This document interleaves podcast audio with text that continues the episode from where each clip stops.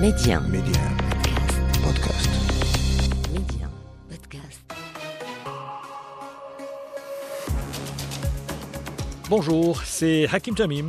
Bienvenue dans le podcast Le meilleur de le vestiaire et voilà ce qu'il faut retenir aujourd'hui. Et c'est le coup de cœur de David. On parle de Miroslav Klose, l'un des meilleurs joueurs de l'histoire, les meilleurs attaquants. 42 ans aujourd'hui, fils d'un ancien joueur de football de la JOCR. Euh, même bien sûr, sa maman a joué au handball au plus haut niveau. Oui. On l'appelait le chasseur des surfaces, un renard bien entendu. Air Klose même en raison des nombreux buts marqués.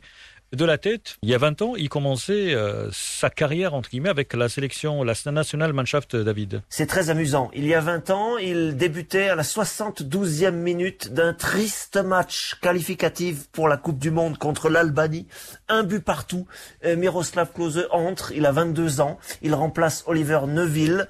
Euh, vous vous souvenez, c'est l'époque des maillots très amples. Il y a Karsten Janker sur le terrain, il y a Mehmet Scholl. Et il pleut des cordes et Miroslav Klose entre sur le terrain et il marque le but à quelques instants de la fin.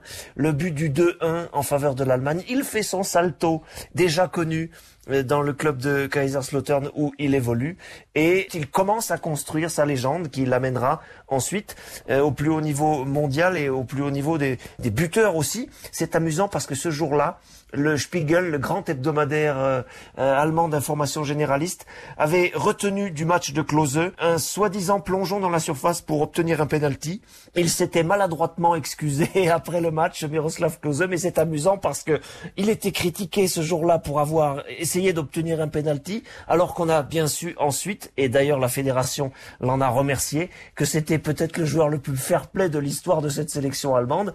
C'est assez amusant. Miroslav Klose, j'en terminerai par là, en 17 ans de carrière professionnelle, n'est arrivé en retard qu'une seule fois à l'entraînement. Il y avait un accident sur l'autoroute qui le reliait euh, de, sa maison au centre d'entraînement de Kaiserslautern. C'était en 2001, si je me souviens bien.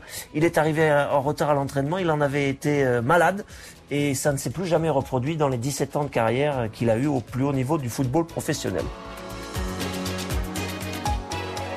Rendez-vous demain pour un nouvel épisode du meilleur de le vestiaire. Pour ne rien rater du football chez nous et dans le monde, abonnez-vous à ce podcast pour être les premiers à recevoir les derniers épisodes.